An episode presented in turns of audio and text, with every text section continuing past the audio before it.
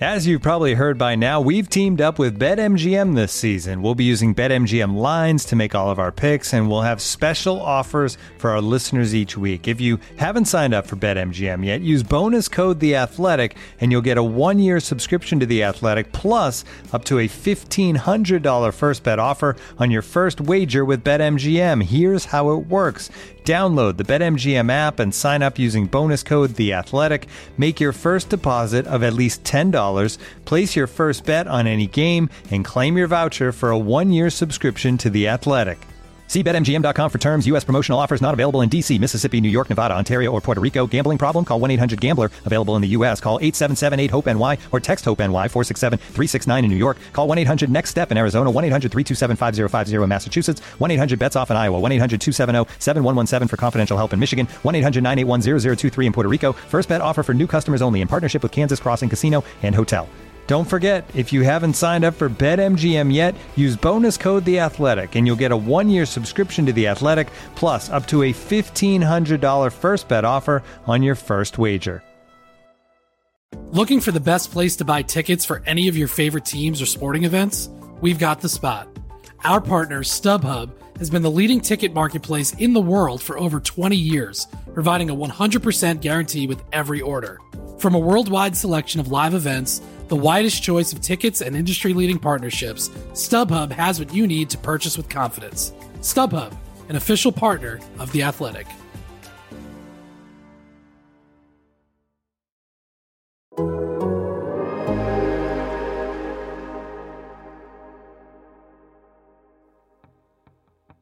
It's not about me. I'm only here for a minute. And I know that I can't fix it. I can help even just a little bit. Won't you let me try? Hello, welcome to our Lads and Powers. This is Scott Powers with my colleague Mark Lazerus of The Athletic. Mark, hello. How are you doing, Scott? I'm good, good. Uh, yeah, are heavy. crazy. These are heavy times, so let's have a Yeah, little it's I was frivolity gonna for say a half just hour, right? it feels. yeah, it's maybe nice to be distracted for a minute uh, from life. Um, it does. It does feel strange. You know, you and I are going back and forth on Slack, kicking around story ideas, and everything just seems kind of silly and Yeah, no, it right now, doesn't it? No, it's and the only way for me, it's like it's it's it's almost a nice just to have something else, you know. Like I I need to get off fucking Twitter. I need to. Yeah, I just. It's, it's nice Honestly, having. uh, fa- Facebook's been worse than Twitter for me because Facebook. I, see, I, am not. I'm not a big Facebook person, so I'm. I'm, I'm glad. I. I. Uh, I've got I've got family. All my family's far away, so Facebook is like the you know it's how you keep track of my kids and keep in touch with everybody and stuff. And every now and then I wander. You know, my little bubble is, is is what it is, and everyone's pretty much on the same wavelength. But every now and then I wander into the friends of a friend of a friend's bubble, and I'm just horrified by what I see. and I I wind up screaming at a stranger for like 20 minutes. I'm like, what am I doing with my life right now? And then I you know close the laptop for a second, watch Love It and List It, and hang out with my kids for a bit. Yeah, it's. Uh, yeah, no, I just. I just ignore my family all over the country. So. It's probably safer. I just, there's too many people that I found that I just I, I thought that we had similar values and thoughts, and I've learned otherwise throughout all this for many reasons, and it's just it's That's been uh, honestly that's been the only redeeming quality of the last three and a half years to really look at it is there is nobody in my family who I have to hate, and that's great. Like we, we everyone who I'm friends with and everyone who I'm atta- I'm stuck with is a semi decent human being, and that's that's been That's oddly good. heartwarming. yeah. Uh, I found that I've been hanging out with some not so decent human beings. Yeah, we're, uh, uh, people's true colors come out in certain situations, and uh, we're seeing a lot of ugliness uh, by from a lot of people. I think. yeah. Um. So uh, What- so let's get let's get into the frivolity here. I mean, uh, when we last recorded, it was before Gary Bettman's uh, uh, basement press conference about the return to play plan. We were talking about it hypothetically, and now you know there's something tangible there. Um, what, what, what was your initial impression? It's it's weird because I couldn't remember whether we recorded before or after it, or it was like it. Just, it feels like it was. I don't know if just like the last three or four days, it just felt like forever. But it's yeah, it's. I honestly couldn't remember when that actually occurred, and um, I guess it it did happen after our last podcast. So, um, yeah, I don't know. I mean, there was a lot of things that we expected. I, I didn't expect to hear Chicago as a potential hub city.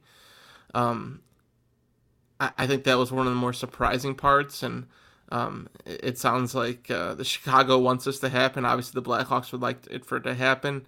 Um, the, the strange part of that be is would be if the Blackhawks get it, that probably means the Blackhawks go play somewhere else. But um, it's um, yeah, I mean they're they're obviously laying the road for for what's ahead, and, and, and there's so many different unknowns, and, and I figure you know the NHL and the NHLPA are going to get into so many different specifics here in the coming weeks, and and, and testing and um, God, it's almost it's, it's so weird. You almost forget that there's like a pandemic going on when you know like it's, right like everything else has been so much bigger in the last few days and yeah, yeah i don't know. I, I feel like a lot of it made sense. I mean they obviously uh, you know like there's a lot of focus on testing and they realize how important that is and i, I think there are some very um, general plans that they need to iron out and you know just even thinking about chicago as a potential hub city and um, you know the security and um, yeah just uh, you know putting someone in a bubble like that in, in a larger city and um, you know, not exposing people, and then transportation, and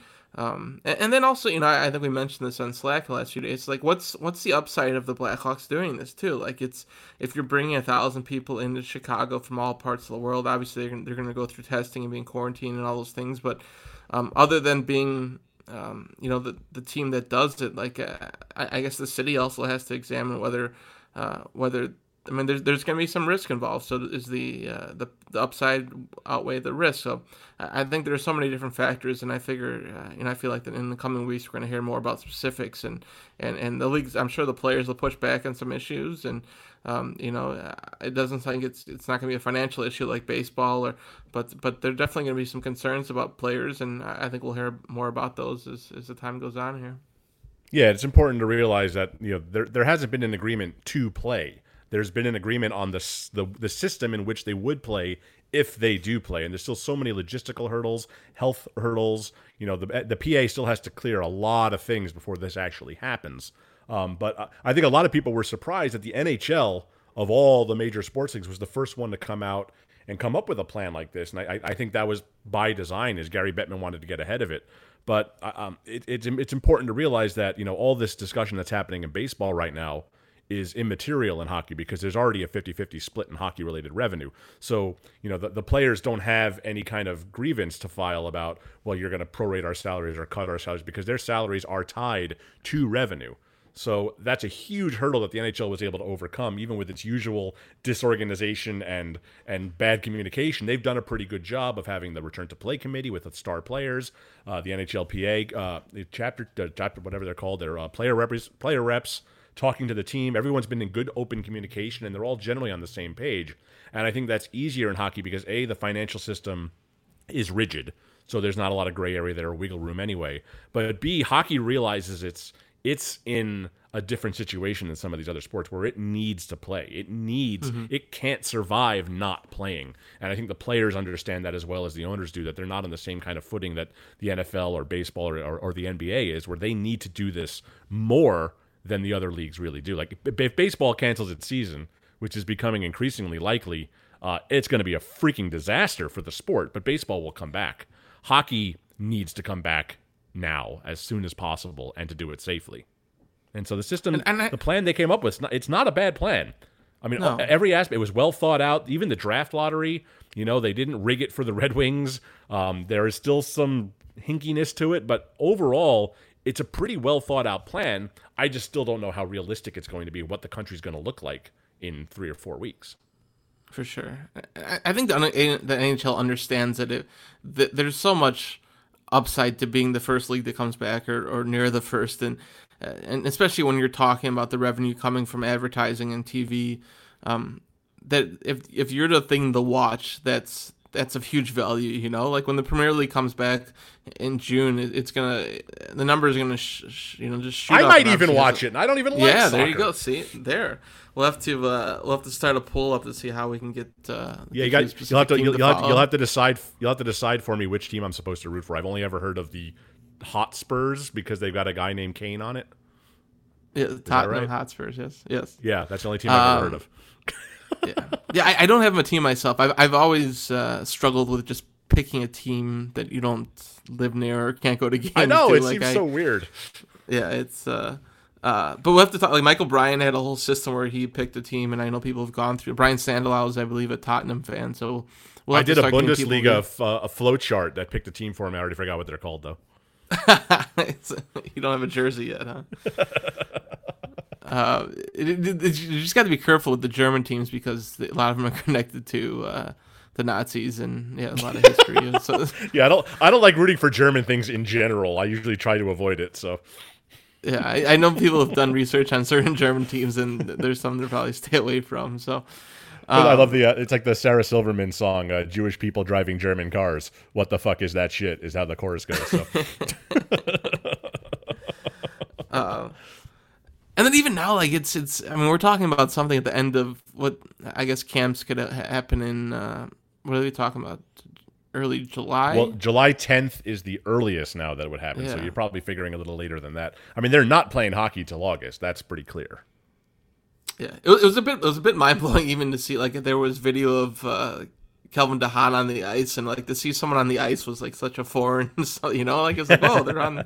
Like where are they? Are they hiding? You know, like and there's obviously other parts of the country where things are more open, but it was uh, you know th- they have DeHaan on the ice is, is a it's a good sign for the Blackhawks too that uh, you know he can be ready when whenever things return, but just uh, yeah the idea of normalcy where people.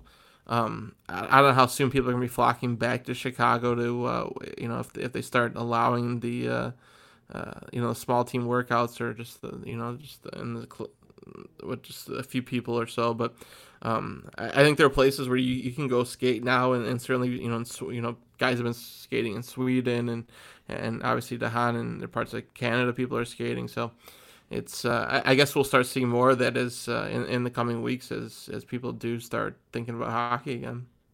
I'm just of such two minds about it. Like, you know, the the the primordial part of my brain's like, yeah, let's play hockey. I can't wait. I need sports. Let's do it.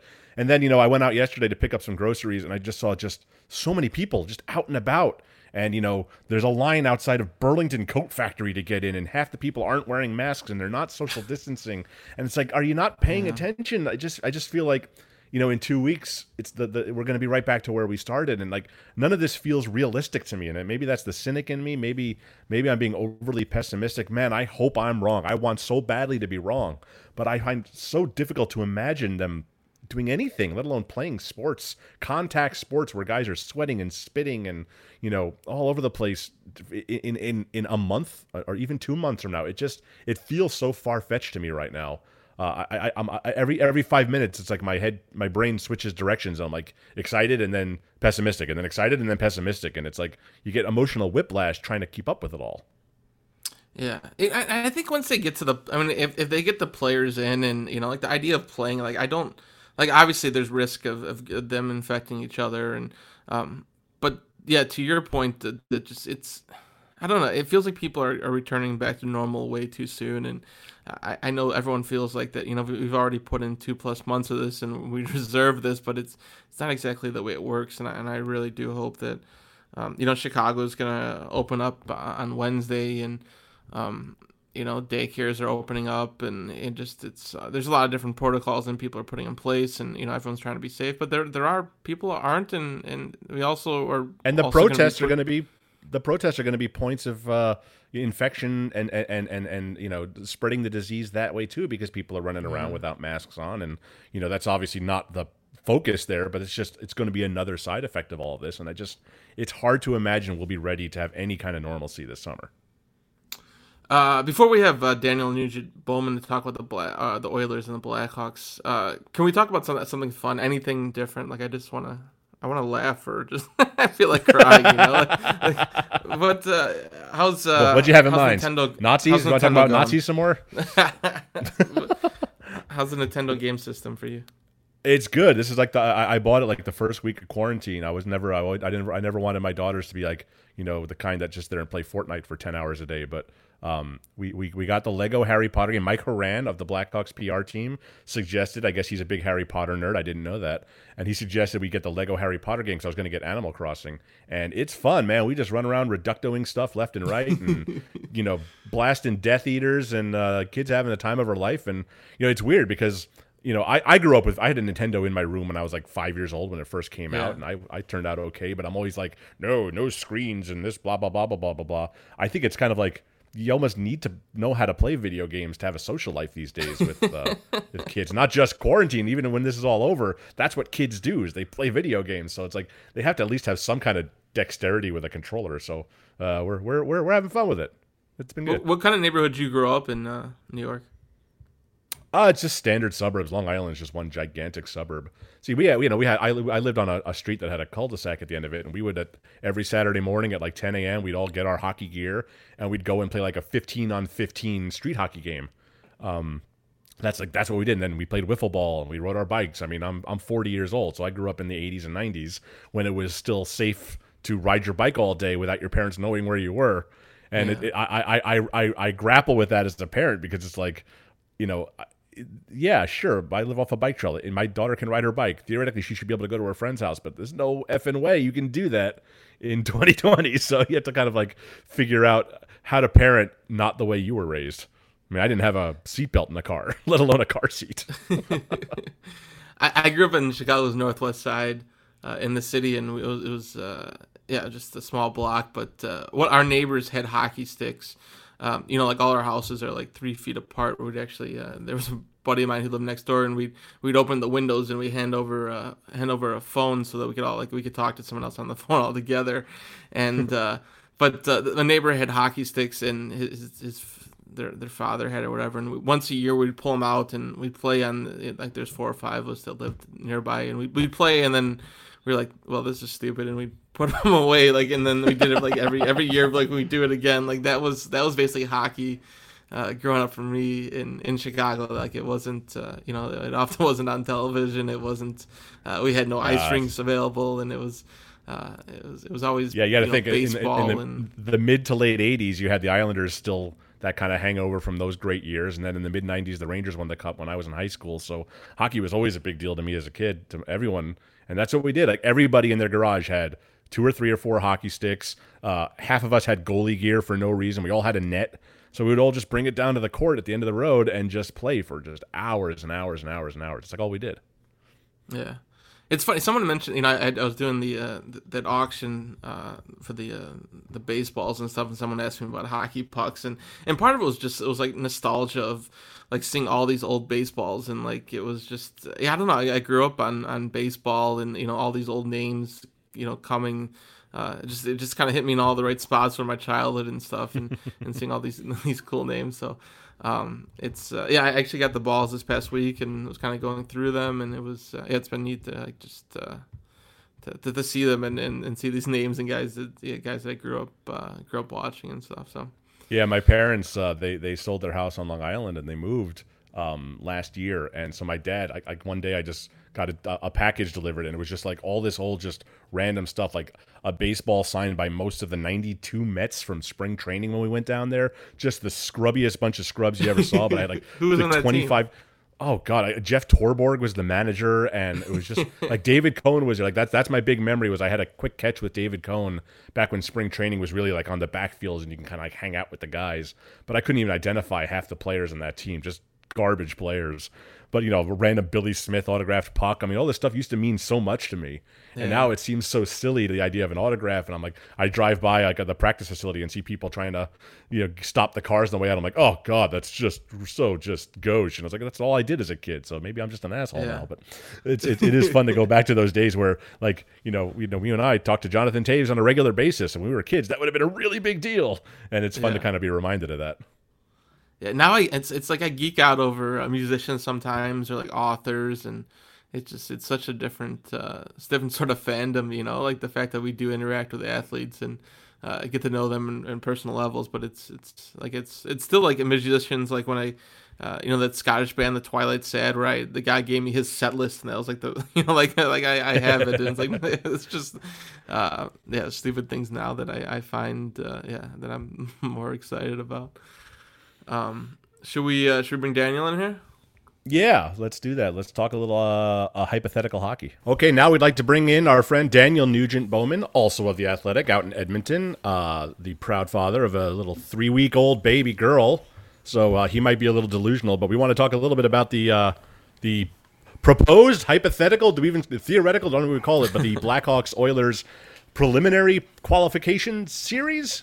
Anyway, Daniel, how you doing?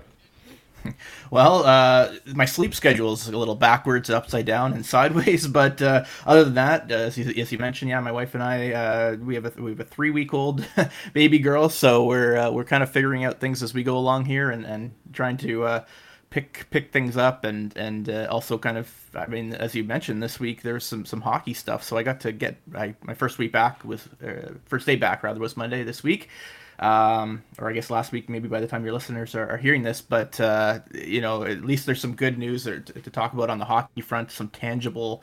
Although we, as you mentioned, we don't know if the series is actually going to get off the ground, but we know the Blackhawks and the Oilers will play if hockey does return. So we, at least we have something kind of tangible to grasp onto here. From the Blackhawks' perspective, this is obviously welcomed, and you know that they, they may have not made the playoffs, and the odds were against them from from yeah. Edmonton's perspective, what what does this look like for them? Well, it, it's funny. I, I, mean, I wrote um, Connor McDavid, uh, who was obviously on the return to, to play committee, uh, and uh, Darnell Nurse, who was their their player rep, who voted uh, was obviously one of 29 teams to vote in favor um, uh, of this proposal. They, they had a, a call the, a couple days ago, and um, you know they they both kind of uh, taking the high road road maybe it's not the, the correct terminology but they were both kind of speaking how this they were kind of doing this uh, in in for the good of, of, of the game. Because you know really when it comes to the Oilers um, I would argue that there would they'd be one of the teams that was uh, kind of you know uh, put in a bad spot for, for back of a letter better term rather uh, by this um, by this proposal. I mean, you can argue maybe Boston, who you know runaway uh, President's Trophy winners, and now you know in this uh, kind of format, they they can uh, potentially drop down to fourth if they lose a few games, or or you know uh, Pittsburgh and, and, Carolina in the East. Obviously, they were were well ahead of their opponents, but the Oilers are the only uh, second seed in their in the division in a, in a division uh, to not get one of those guaranteed spots, uh, one of those top four spots into the playoffs.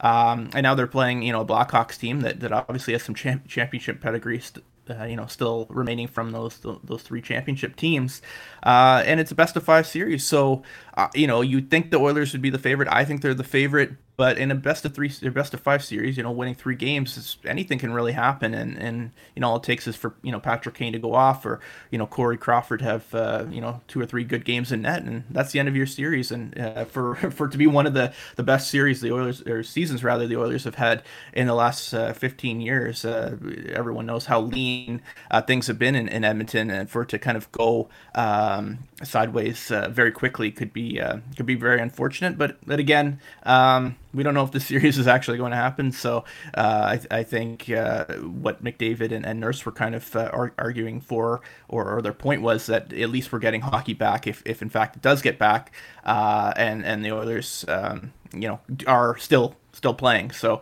uh, but but again, I, I, think you know if, if there's a glass uh, half empty way to look at it, I think you know that's that's it for the Oilers, and they, they very easily could have been one of those teams that that could have moved on. Uh, uh, directly to the playoffs, and, and now they're having to kind of fight for their lives in a short series. Yeah, the Oilers got screwed. It's it, it, it, I think it's an objective fact that the Oilers, you don't have to tiptoe around it. They got screwed. I mean, to be as far ahead of the Blackhawks as they are in the playoffs and to be basically in the exact same spot, a neutral site, five game series against a team, but like you said, not a very good team necessarily, but a team with a lot of championship pedigree uh, against an Oilers team that's made the playoffs, what, once in the entire Kane and Toews era, I think, in the last 13 years. Yes. Um, yeah, so, 06 I mean, and, and 2017. So yeah. big gap so there. I mean, I mean, yeah. they, they, and they've won. They, they have like just there's just no experience versus all the experience in the world uh, with guys like Toews and Kane and Crawford and Keith and Seabrook and all that. But um, you know, I was talking to a Western Conference scout yesterday about this matchup, and you know, it, it, it, it, comes down to special teams. Obviously, the Oilers have one of the greatest power plays I've ever seen, and they're a great penalty yeah. kill team. But I look at the goaltending situation. I mean, the Blackhawks. You know, you wonder what it would be like if they had Robin Lehner right now, but it's going to be Corey Crawford. He's won two cups. He's had a great season. What's the goalie situation in Edmonton? Is it Mike Smith? Is it Mikko Koskinen? Who would we see if this series happens? You know, that's a great question. Uh, the the logical choice would, would be Mikko Koskinen. Okay, he's had the, the better season uh, all around, uh, the more consistent season, and, and the better numbers. Um, but uh, Blackhawks fans' favorite goaltender Mike Smith uh, is kind of lurking in the in the background there, and he's a Dave Tippett favorite. And, and it's funny we had Jack Edwards, the Oilers radio play-by-play uh, man, on our uh, podcast a few days ago, um, and he was he, he his thought would be that that Smith would get uh, the job, uh, you know, the number one job uh, for the playoffs, uh, given you know how much um, clout he seems to have with with Dave Tippett. They you know they go back years uh, with with uh, Dallas and, and obviously more recently Phoenix slash Arizona. So. Um, it's it, it's you know there's that old uh, hockey proverb where you know if you have two number one goalies you don't have one right? And and that's the kind of the issue with with the Oilers. I mean again logically it would be Mikko Koskinen and his his his numbers and his, his track record this year uh, kind of speak to that. But uh, Mike Smith has a lot of pull with the players in that room. They really like him.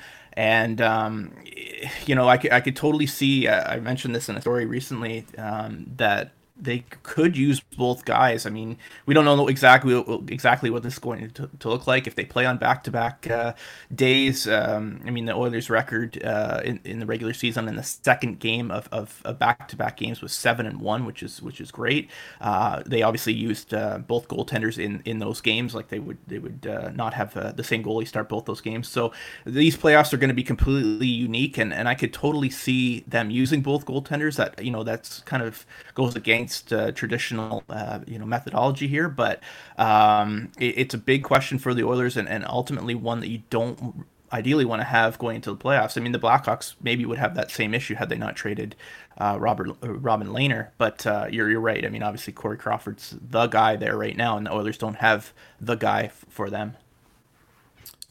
For me, this is a really interesting matchup because there are a lot of teams that have the Blackhawks struggled against this season, and and the Oilers they they actually played well when you look at uh, yeah. you know the, the, games and the underlying numbers and um, I, I was I haven't gone back and watched any of the games yet. You know, I, would like to do that in the coming weeks, but I guess even I guess as, as this become more of a reality. But what where where do you think the Blackhawks are a challenge for the Oilers, and why why do you think maybe that the Oilers had more success against other teams this season? Well, it's funny you mentioned that, and I, I wrote this week. I don't know. I feel like you can throw a lot of that out the window. I mean, for the Oilers, the the first like, they played terribly, uh, especially the first game uh, in in Chicago. The two on the road, they they're they're one and two, uh, both losses coming uh, in Chicago. Uh, and the first uh, loss was way back in October. It was the sixth game of the year. They were five and zero, and they had a four game road trip. They'd won all three. they just looked completely dead in that game. Um, you know, missing Adam Larsson. There are a lot of kind of excuses, and it's just so long ago. We you know we think back to the last game uh, for the Oilers and, and for a lot of teams, uh, you know, mid March, March 11th, uh, seeming like uh, you know three years ago, and, and to go back to October yeah. is like another another decade almost, right? So, um, um, the yeah the the second game in Chicago, I remember them playing much better, although they got down three yeah, nothing, uh, kind of midway through the game. Uh, you know, had to have a goaltending change, uh, shuffled up some lines. Uh, they they battled back and lost four three, but um, you know so those two games, the, actually the second one in Chicago was at the end of a, of a shorter road trip as well.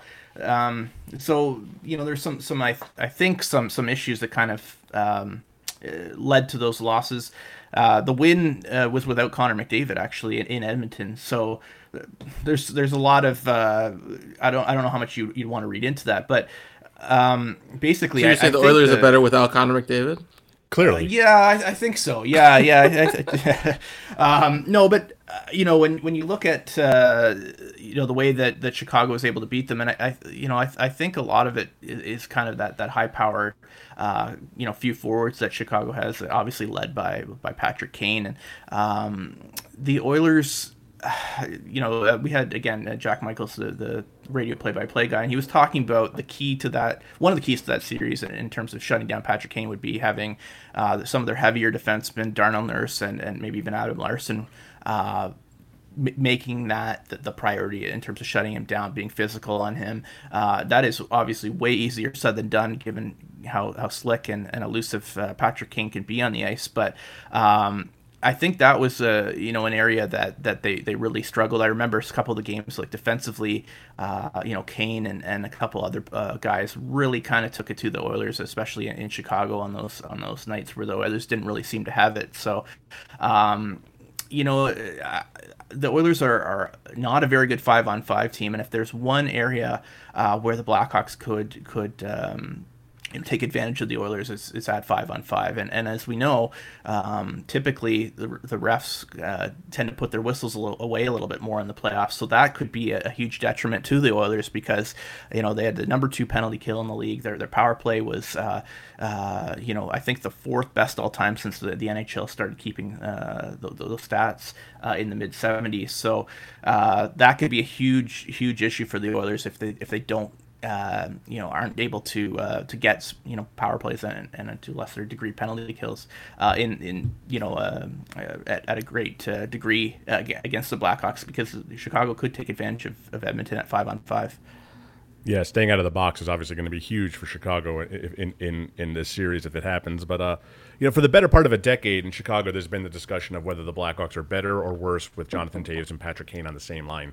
Joel Quenneville always liked to keep them separate, make opponents pick their poison. You know, uh, allow Toews to take on tougher defensive matchups, allow Kane to get better uh, uh, offensive matchups. How do you expect? Uh, you know, McDavid and Draisaitl, they play together, they play apart what do you expect it to look when when they come back? What what is Tippett's plan uh, off the bat? You think going to be? Uh, they'll be apart, uh, likely. I mean, like stranger things have happened, but they've basically been apart uh, since kind of early to mid December. Um, Okay. And that was that was a real turning point for the team. Actually, uh, coming into the new year, they called uh, Kailer Yamamoto up uh, from the American Hockey League, their first round pick uh, from 2017, uh, and and they put uh, Yamamoto, Draisaitl, and and Ryan Nugent Hopkins together, and that line just went off. Um, it, it, was actually a little bit of, a, of an issue for McDavid because not only did he not have um, Draisaitl, he, he didn't really have a um, you know, a, a, highly skilled winger that he, that he could play with. That's you know, obviously the, an area that Oilers really need to address. Um, and so that's that's kind of been an issue um, throughout the, the second half of, of this uh, now now uh, ended season here, uh, finding line mates for, for Connor McDavid, and they did a lot of. He was out uh, for a little bit with the with the uh, quad injury there in in February. Uh, when he came back, um, they had a couple of, of wingers come in, and, and Andreas Athanasiou and uh, Tyler Ennis, and the, the trade deadline. They tried those two players with uh, with McDavid. James Neal came back, and they tried him. Zach Kassian up, up and down, and, and obviously Kassian was kind of the uh, the, the right winger with uh, McDavid and Draisaitl for the you know first couple months of the season. So.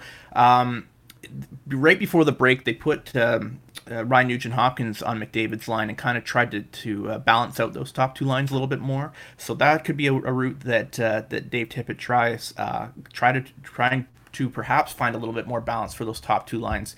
But he certainly has something going, or did have something going with um, with Nugent Hopkins, Draisaitl, and and Kailer Yamamoto. So uh, that could be a little bit of an issue, but I, but I, uh, in terms of trying to find that winger for McDavid, but keeping uh, McDavid and Draisaitl apart, I think is almost a given.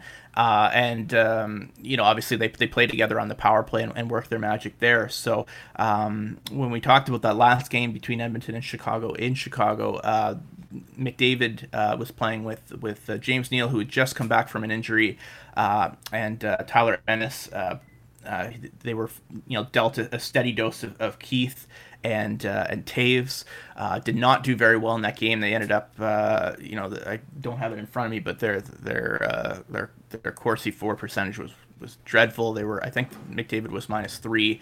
Uh, they ended up moving um, Ennis off the line and bringing Athanasiou up.